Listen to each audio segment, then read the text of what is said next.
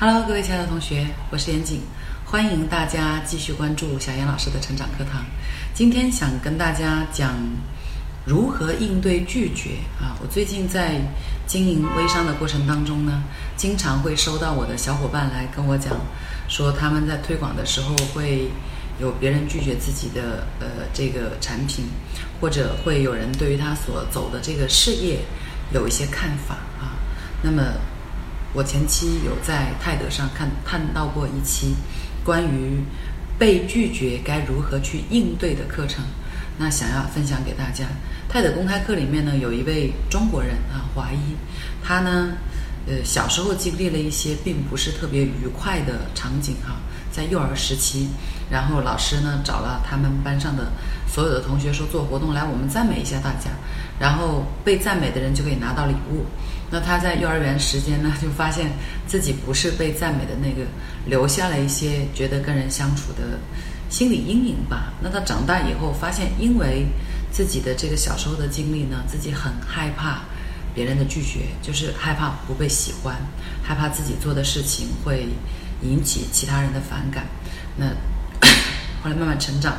呃，他希望突破自己，于是就自己发起了一个活动，叫做。呃，被拒一百天就被拒绝，他去做一百件很奇怪的事情，比如说突然找到他们楼下，就是他公司楼下大堂的保安说：“哎，嗯，你可以借我一百美金吗？”那他去做这个事情的过程当中，就发现其实被拒绝呢，我们可以有两个应对的策略，让我们在这个过程里面，第一好受一点，第二呢，我们也许可以收获到，嗯，就是说别人的认同吧。那第一种方法呢？他有讲到，他说他去跟他们楼下的保安，呃，借钱的时候说借我一百一百美元，然后最后人家没有借给他，他落荒而逃了。他就又回看当时的录像，觉得保安并没有展示出恶意，所以他就又给了自己第二个目标，就是跑到一个汉堡店跟他讲，跟那个他的嗯营业员讲说，我可以来一个汉堡续杯吗？大家知道这个是很奇怪的一个要求啊，那。营业员就跟他说：“哦，对不起，我们这里没有汉堡续杯。”然后他就在那里解释一下，说：“哎呀，有那么多地方，既然有啤酒续杯，有饮料续杯，为什么就没有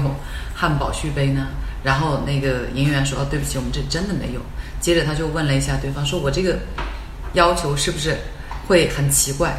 接着他的嗯营业员就告诉他说：“确实，你的这个行为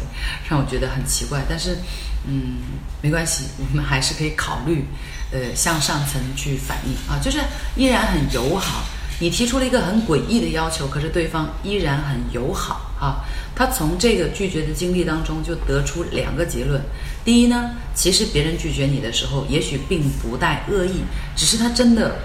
不需要，或者他不理解你为什么要做这件事情，所以他拒绝了你。第二呢，他拒绝你。你提出了他可能会产生的疑问，比如说，你之所以拒绝我，是不是因因为觉得我的这个行为很奇怪啊？你只要说出了他心里的疑虑，实际上呢，这个大家的沟通就会缓释一下，对方也会嗯释然，就是觉得说你理解了我，你体谅了我，好，我也更愿意把我内心真实的想法跟你说出来。所以下一次如果嗯遇到别人。拒绝你的时候，如果你不愿意继续沟通，你就可以想说：哎，他拒绝我，也许并不是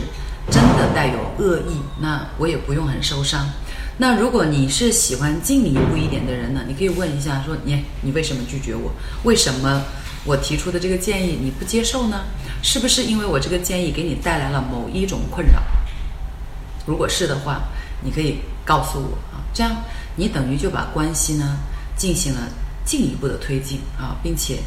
呃，我们会收到意想不到的好的反馈啊，这就是应对拒绝的小的策略哈。在网易公开课上面可以找到这个视频哈，原内容可能跟我讲的有一点点小偏差，但是意义是一样的。它的题目叫做“被拒一百天”啊，泰德公开课，大家可以上网去看一下。好了，我们今天分享的内容就是这些啊。最后广告时间，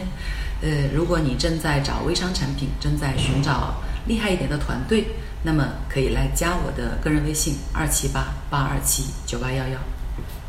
拜拜喽。